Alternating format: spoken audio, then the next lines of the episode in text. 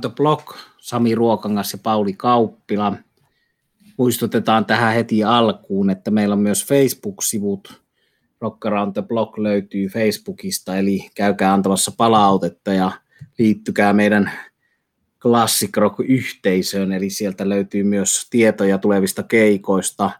On edelleen, julkaistaan uusia keikkoja, vaikka niitä koko ajan myös siirretään ja peruutaan, mutta siellä seuraamalla meidän Facebook-sivuja pääsee aika hyvin kärrylle, että mikä on mihinkin siirretty. Sieltä mä itsekin käyn niitä luntaamassa ja sitten me julkaistaan noita ruokangas kitaravideoita ja eri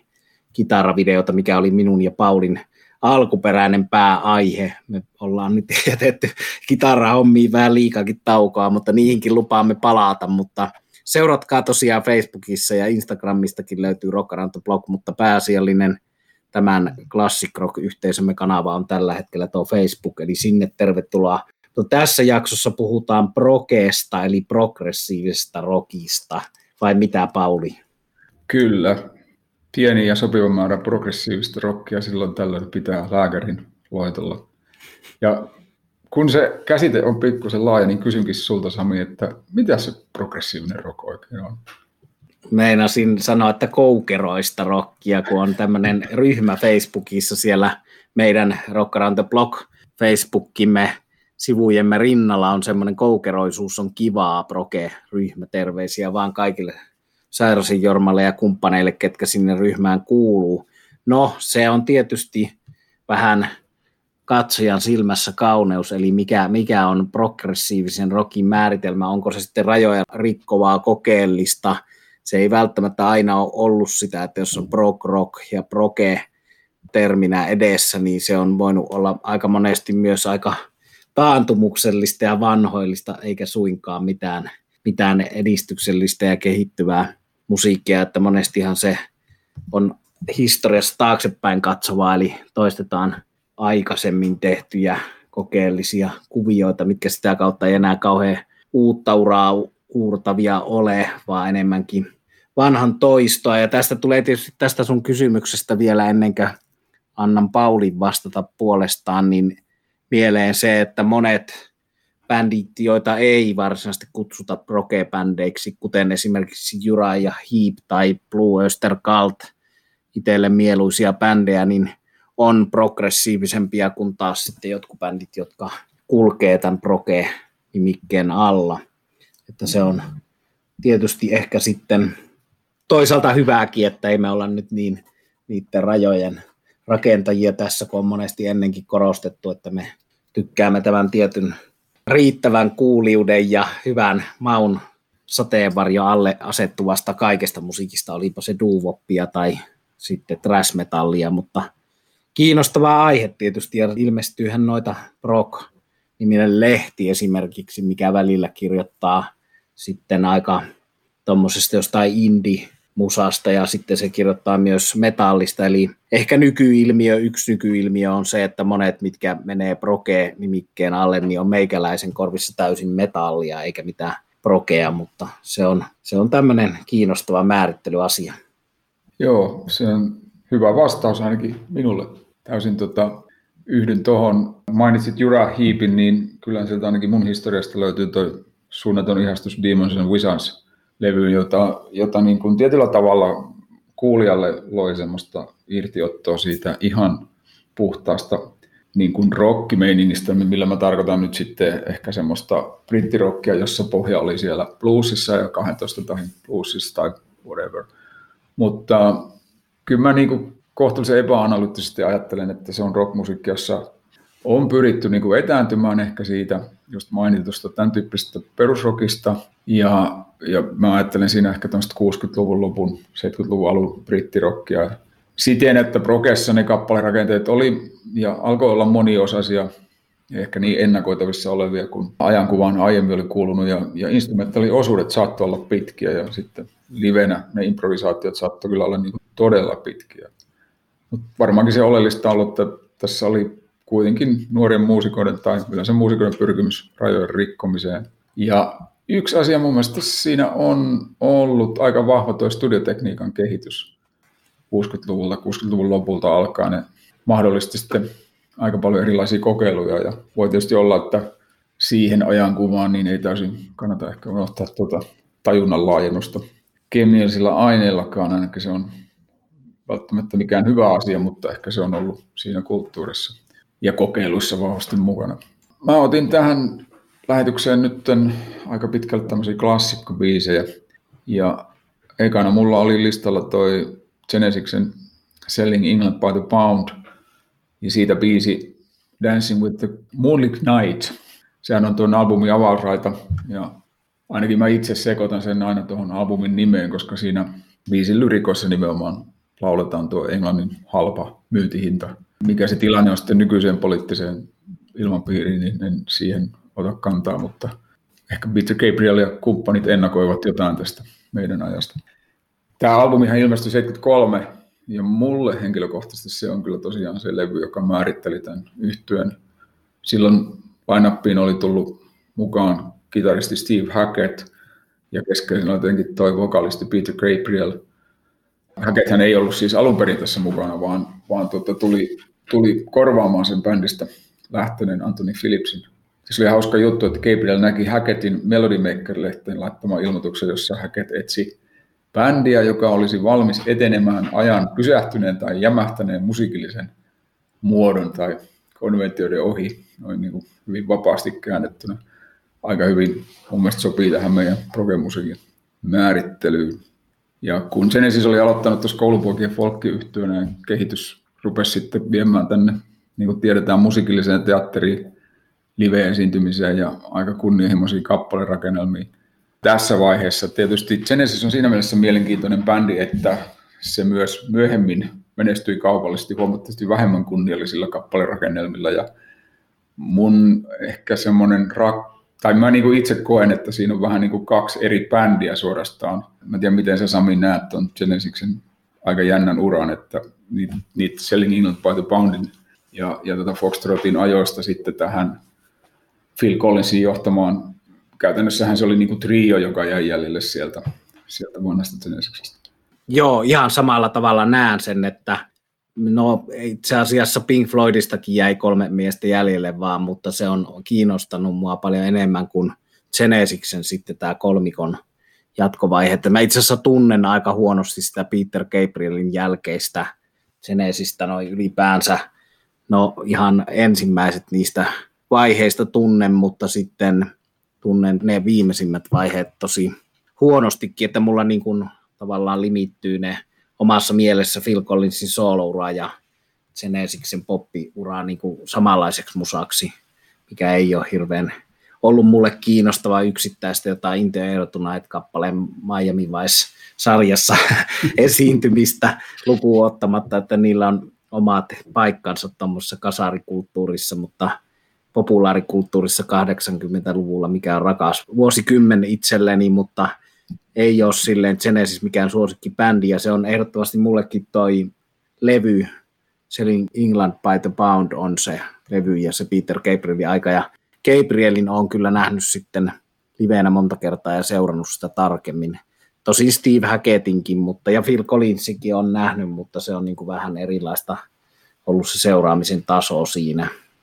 Joo, aika samat on fiilikset sitten tuosta bändistä. En, en jaksanut itsekään myöhemmästä tuotannosta innostua, ja Gabrielhän lähti sen Lamp Lies Down on Broadway-levyn jälkeen, joka, joka oli myös kunnianhimoinen,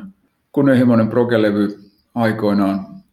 Toi bändin folkjuuret vielä kuuluu hyvin tässä, tässä, ainakin tässä Dancing with the Moonlit Night-kappaleen alussa ja muissakin biiseissä. Akustinen kitara, piano, äänimaailma aika hienoja. Tässä on, mä tein tämmöisen maailmaa järisyttävän musiikillisen havainnon, niin kun kuuntelin tätä pitkästä aikaa, että tuossahan on ihan selvästi se riffi, joka lähtee tämän alun rauhallisen osuuden jälkeen, niin sehän on suoraan sama kuin tuo moottoritie on kuuma kitaraosuus. En tiedä, kuka, kuka oli kuunnellut ketä. Näin taas kerran väitän. Saattaa olla, että tämä on hieman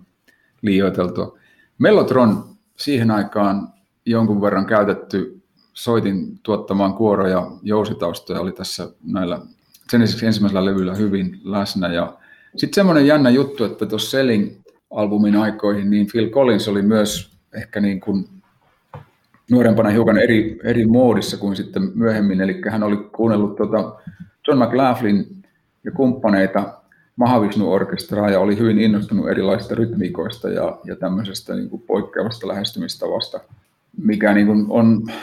ehkä tähän, mitä äsken puhuttiin, niin aika valitettavaa, että hän on loistava muusikko oikeasti.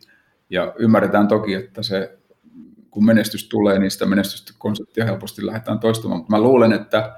vähän samalla, tai toi Peter Gabriel on ehkä enemmän tuonut semmoista, että hän, hänellä on niin tietyssä määrin pysynyt se kunnianhimo myös tähän sisällön tuottamiseen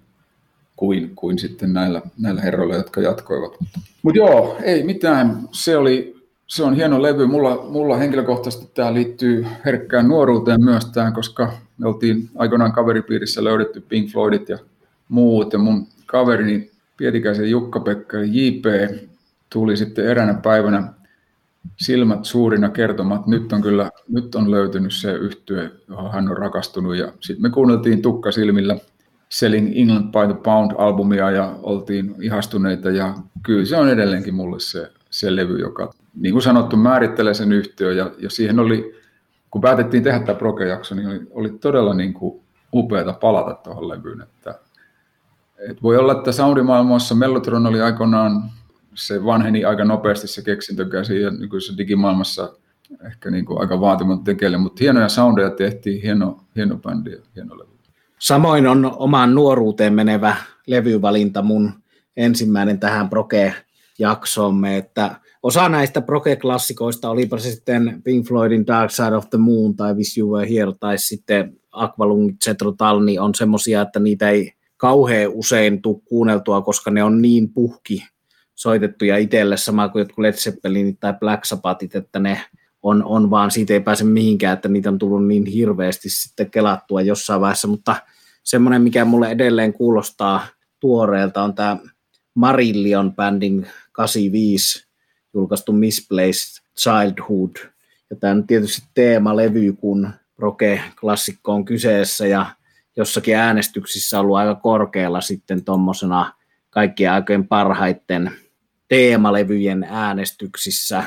Eli tämä oli vuonna 2003 Classic Rock äänesti sen neljänneksi parhaaksi konseptialbumiksi kautta aikojen, mutta sehän tuossa on kummallista tuossa Marillionissa, että se oli niin kuin 85, kun toi levy on ilmestynyt, niin väärässä paikassa väärää aikaa, eli silloin tämmöinen konseptilevy Proke oli hyvin vähissä, että se Genesis, joka oli selkeästi keskeisin esikuva tälle Marillionille, niin oli alkanut soittamaan vähemmän progressiivista musiikkia jo silloin, ja sitten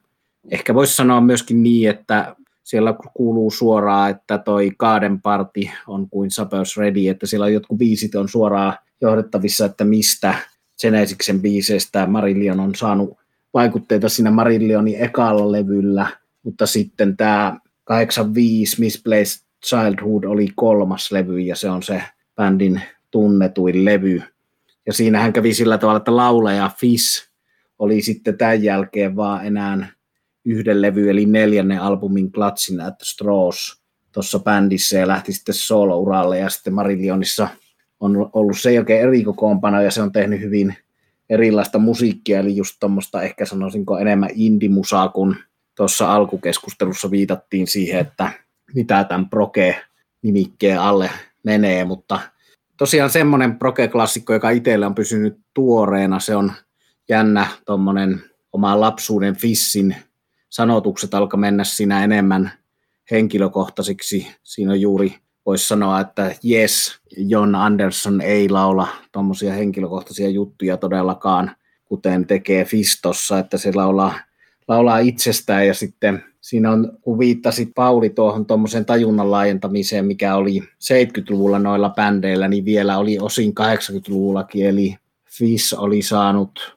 tyttöystävältään kirjeen, jossa oli sitten kirjekuoressa tabletti LSDtä ja olikohan se saati jotenkin, että saattaisit pitää tästä. Ja hän oli sitten ottanut sen tabletin ja saanut sen LSD-trippisen aikanaan valtavan voimakkaan luomisen puuskan ja oli sitten nähnyt tuommoisen asetakkiin pukeutuneen pojan siinä ja erinäisiä muitakin asioita tästä, jotka tässä Misplaced Childhoodin sanotuksissa esiintyy ja ne on vähän tämmöisiä kummitusjuttuja sikäli, että tämän saman pojan oli nähnyt sitten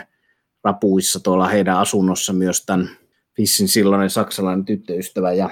ja sitten nyt kun kummituksista puhutaan, niin otetaan tähän heti se, että tämä on tuolla Hansa-studiolla Berliinissä, jossa on käyty. Kerran on järjestänyt sinne yhden seurueen tutustumisen. Terveisiä Nivalan veljekselle ja Hannalle ja ketään muita siellä oli mukana silloin, mutta meillä oli opas siellä ja käytiin kattoon sitä. Eli se on tuommoinen 1900-luvun alussa rakennettu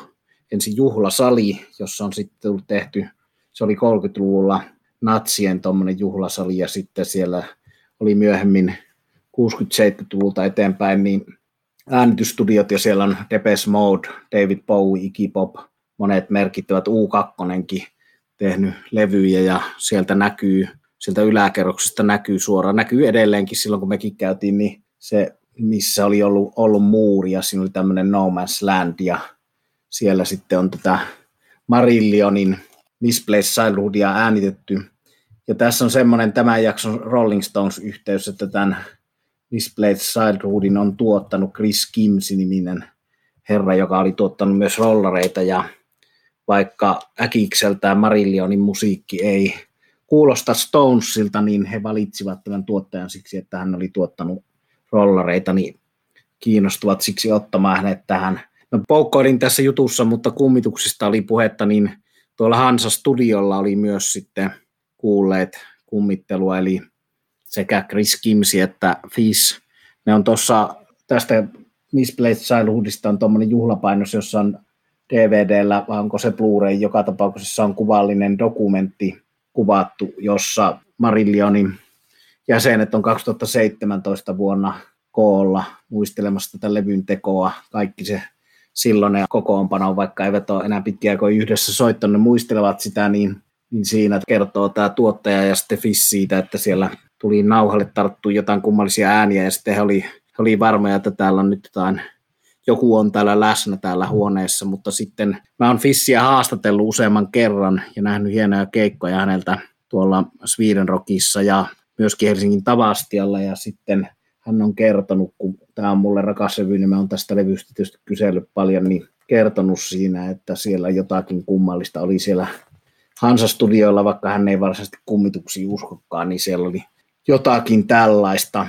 No tämä kappale, jonka mä oon valinnut tähän on Keili, eli levyn hittibiisi, mikä oli yllätyshitti sillä tavalla, että vaikka näillä oli kova taloudellinen paine tehdä hitti, niin he ei tarkoituksella sitä tehneet, vaan se oli yllättäen hitti. Eli tuossa oli käynyt silleen, että EMI oli levyyhtiö, ja EMI keskittyi enemmän tuommoisiin Duran Duranin ja katsakuukuu tämmöisiin kasaripändeihin ja niillä oli sitten tallissaan Marillion, mikä oli outo lintu, että oli aika vankka Englannissa kannattajakunta ja myikin levyjä, mutta silti niin kuin levyyhtiö ei oikein tiennyt, mitä se niille tekisi. Ja sitten kakkoslevy Fukatsi oli floppi kaupallisesti ja ne oli kuluttanut paljon rahaa, muun muassa musiikkivideon budjetti oli moninkertainen siihen verrattuna, mitä sille oli varattu rahaa. Ja sitten tämän Misplayed Childhoodin tekemisen alkuvaiheessa oli tullut tieto Emiltä, että nyt pitää tulla jostain huomattavasti rahaa tai sitten tämä loppuu ja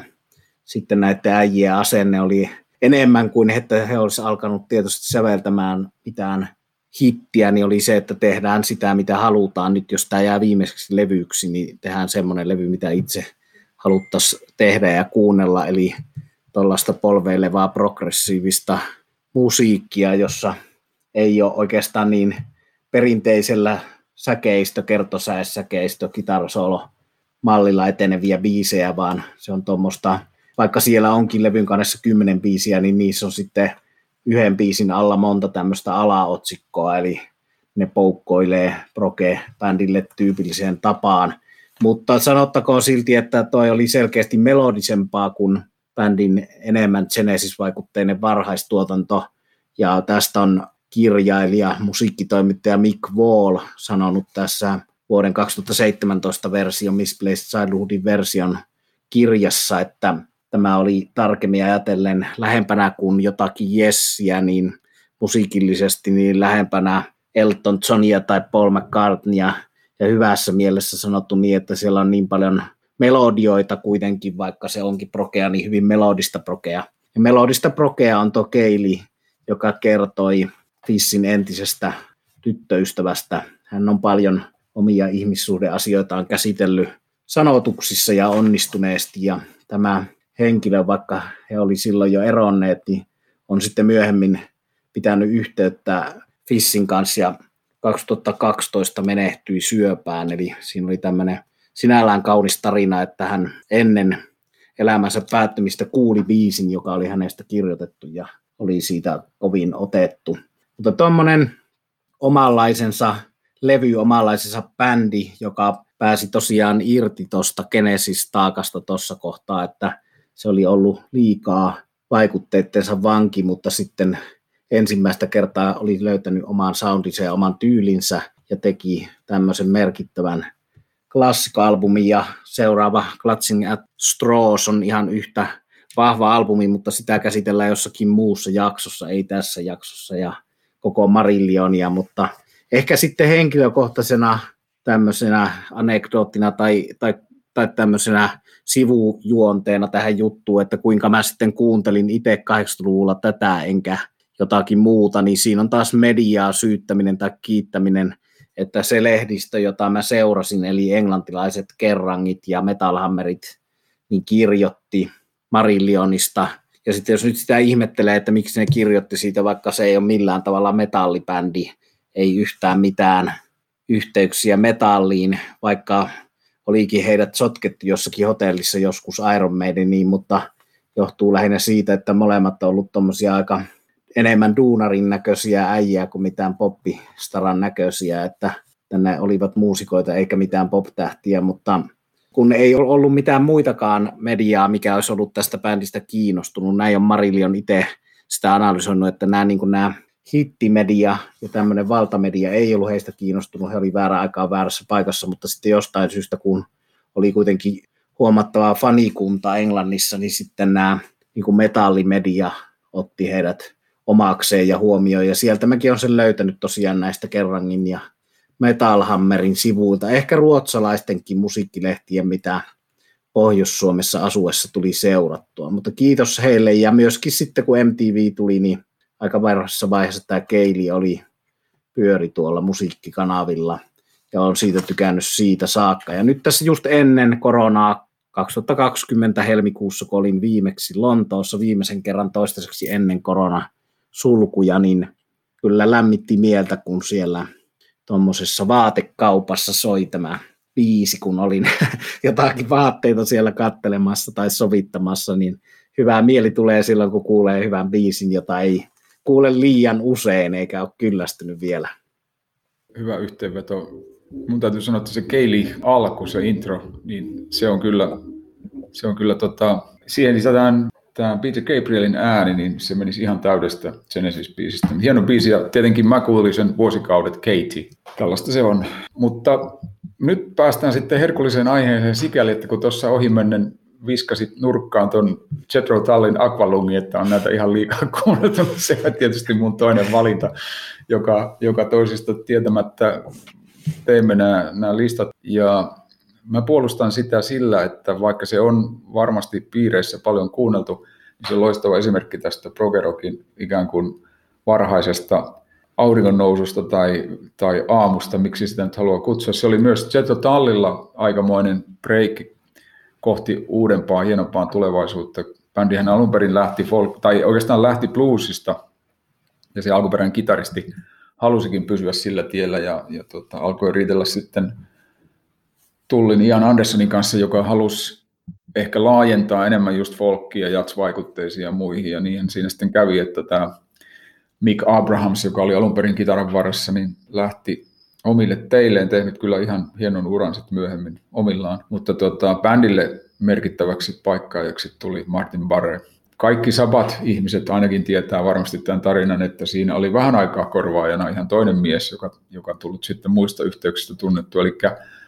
kukas muu kuin Toni Iommi oli muutaman viikon, käsittää, käsittääkseni se oli ihan muutaman viikon pesti, jonka hän oli tässä, tässä Zetsu-tallissa kokeilemassa, kunnes sitten päätti, että ehkä ei ollut hänen musiikkiaan No, se me tiedämme, että hän lähti kyllä tekemään todella hienoa uraa ja aivan käsittämättömän hienoja riffejä sitten omalla sarallaan. Niin kuin sanottu, tuo blues-perinne alun perin oli kiinni se tota oli musiikissa aika vahvasti ja, ja Andersonhan soitti huuliharppua alun perin, mutta ehkä niin kuin se on hyvä osoitus siitä kaverin tämmöisestä halusta kehittyä, että hän otti sitten huilun, vaikka siinä ei aika, aikaisempaa kokemusta ollut ja kohtuullisella harjoittelulla pääsi, pääsi siihen, että ainakin blues-kuviot alkoi sujumaan ja, ja kun sitten mentiin Martin Barren kanssa eteenpäin, niin päästiin tähän Akolum-albumiin, joka on siis ilmestynyt jo 71. Aikakirjoissahan tämä varmaan aika pitkälle luetaan sellaisena, että Aqualung ei vielä olisi niin kuin varsinaisesti sitä tullin tämmöistä progressiivista linjaa, mutta kyllä mun mielestä se on nimenomaan progerock-kappale ja sen biisin tämä hieno tämmöinen G-mollipohjainen riffi on, on kyllä niin kuin aivan loistava korvamaton, mutta se on myös todella mahtava siinä niin kuin dramatiikassaan, jolla se pohjustaa tätä tarinaa. Samoin jos ajattelet 71 tehty kuitenkin rockbiisi, niin jos ajattelet lyriikkaa, niin onhan se ollut poikkeuksellinen. Eli meillä on tarina pummista, joka ensin esitellään aika tämmöisessä inhottavassa valossa sen rockimman riffin kerran. Ja sitten siirrytäänkin tämmöisiin akustisen kitaran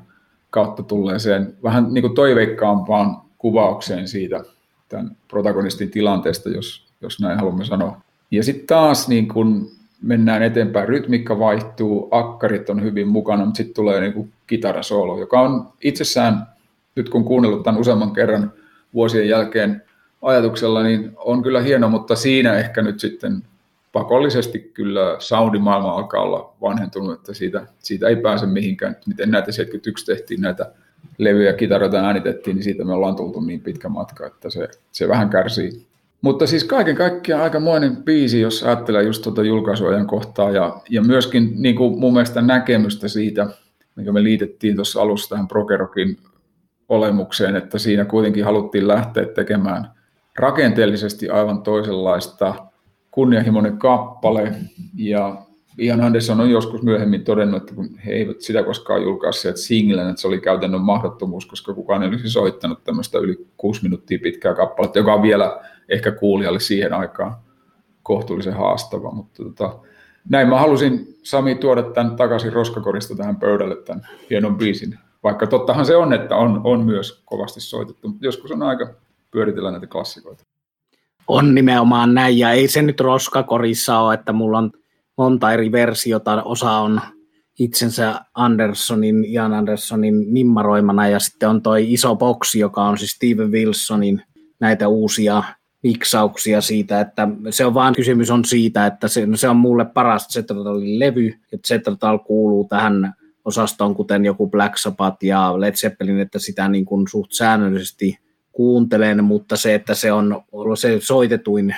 levy bändiltä, niin siinä on ainakin tällä hetkellä tiettyä tämmöistä Stairway to Heaven kautta Smoke on the Water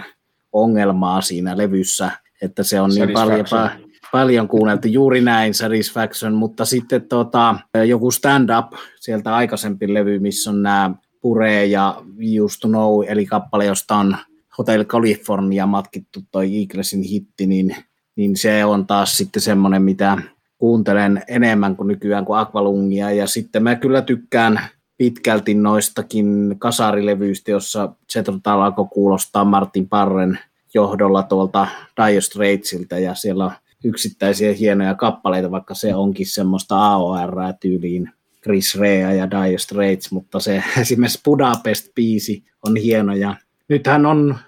tammikuussa 21 tulossa Zetrotal nimellä esiintyä, jos on siis ainoastaan Jan Andersson. Se on vähän harmi, ettei Barre siinä on mukana, vaikka tekee musiikkia ja soittaa, mutta ne on jotenkin jostain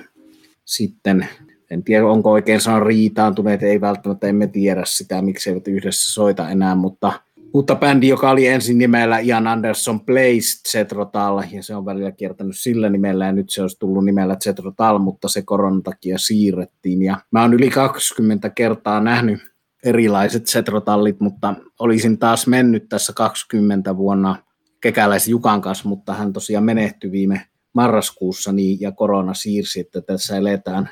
kummallisia aikoja, mutta Jukka sinne minut houkutteli ja liput on sinne keikalle, että pitää katsoa, mutta äänensähän Andersonkin on, niin kuin moni muukin englantilainen rocklauleja, niin menettänyt jo, että välillä hänellä oli tuolla Tikässä Brick keikalla siinä jopa toinen lauleja, nuorempi herra laulamassa niitä korkeita ääniä, mutta, mutta suurella rakkaudella lähestyn Zetro Talliakin ja siinä on ilmestynyt tuommoinen uusi hienon näköinen kirja, Zetro Tallin tarina viime vuoden lopulla, 2019 lopulla, joka on ollut tarkoitus hommata, mutta on jäänyt vielä, vielä hommaamatta. Ja viimeinen asia Aqualungista, kun se oli Paulin valinta eikä mun, mutta se, että siinähän on kyllä tuo sanotusten niin kuin kirkkoa, tämmöistä järjestäytynyttä uskontoa kohtaan niin kovin osuvaa sanomaa kyllä, että tykkään sitä sanotuksellisesti. Joo, se oli hyvä, hyvä nosto vielä, muutenkin hyvä yhteenveto, mutta siis niin kuin, tämähän oli todella tämmöinen levy, jota sitten aikoinaan pidettiin just tuosta syystä, tai oli yksi syy, miksi sitä pidettiin konseptialbumina, mistä sitten Anderson ei tykännyt, ja sitten se meni ja teki tämän Thick as a Brick. Ja tota, itse asiassa Thick as a Brick on, on ensimmäinen levy, missä mä kunnolla tutustuin Sergio Talliin. On, on hieno levy myös. Mutta joo, ihan en tosissani uskonut, että olet heittänyt niitä levyjä pois, mutta saatiin vähän draaman kaarta tähän keskusteluun. Ja toisekseen, toisekseen hienoa, että mainitsit noin Steven Wilsonin masteroinnit. Niitä on ollut upea kuunnella, että siinä on kyllä huippumies ja, ja hu, huippu jälkeen syntyy, että suositellaan. Mutta mennäänpä Sami sitten sun seuraava valintaan.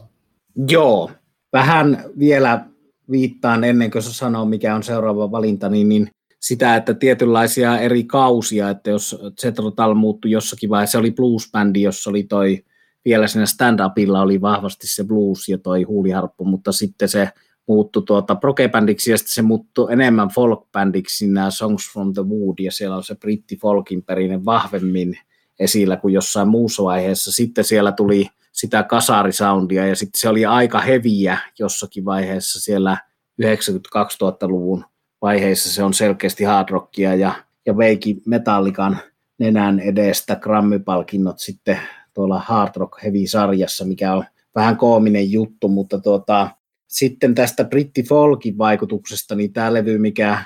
mulla on otettu, niin on tämmöinen, no se on vähän klassikkosanan, ehkä nyt tämmöistä klassikkotermin venyttämistä, kun tämä on vuodelta 2013, ja tämä on sama herra, joka laulaa tuolla mun edellisellä valinnalla, eli Marillionin Fissin, Scotti herra Fiss, kala, mutta hieno lauleja ja hieno esiintyjä, niin soolotuotannon helmi tämmöinen kuin Feast of Consequences, jonka jälkeisellä kiertueella kävi myös Suomessa ja esitti Tavastialla hienon keikan. Ja tässä on tämmöinen visuaalinen puoli, mulla on tämmöinen niin kuin romaani, kirjan kokoinen boksiversio tästä levystä, CD-versiossa Mark Wilkinsonin tämmöinen palaava puu, ensimmäisen maailmansodan maisemiin viittaava kansikuva. Mark Wilkinson on tehnyt Marillionin kaikki Fissin aikaisten levyjen kannet ja sinkkujen kannet, ja sitten hän on tehnyt Fissin soolomateriaalin kannet suurimman osan hieno kansitaiteilija, tehnyt myös Judas Priestille ja monelle muulle merkittävälle artistille hienoja kansia. No, tässä on niin Fissin Feast of Consequences tuommoinen visuaalinen paketti, jossa on hienoja kuvia. Ja sen verran tuosta tarinaa, taustatarinaa, kun on päässyt tosiaan Fissiä haastattelemaan, niin tämäkin sanotaan nyt musiikillisesti se, että jos siellä on folk-vaikutteita, niin siinä on perusrock-vaikutteita ja ehkä tässä voisi sitten ottaa esiin sen, että kun me puhuttiin siitä, mikä on progeni, että onko esimerkiksi The Whoon Quadrofiinia levy, jota rakastan, joka on, on siellä aina, että onko The Whoon, Who's Next vai Quadrofiinia se paras levy, mutta minun mielestä Quadrofiinia on proge-levy, mutta se on, se on tämmöinen määrittely kysymys, mutta The Who on sitten Fissin yksi vaikute tuolla brittifolkin rinnalla, jota tässä on, mutta tosiaan sitä taustatarinaa sen verran, että hän oli käynyt siellä sitten hakemassa inspiraatiota tuolla Vietnamissa, eli oli kiehtonut Vietnamin sodan aikaiset kuvat, mitä oli nähnyt 57 vuonna on syntynyt Fiss, että hän on ollut sitten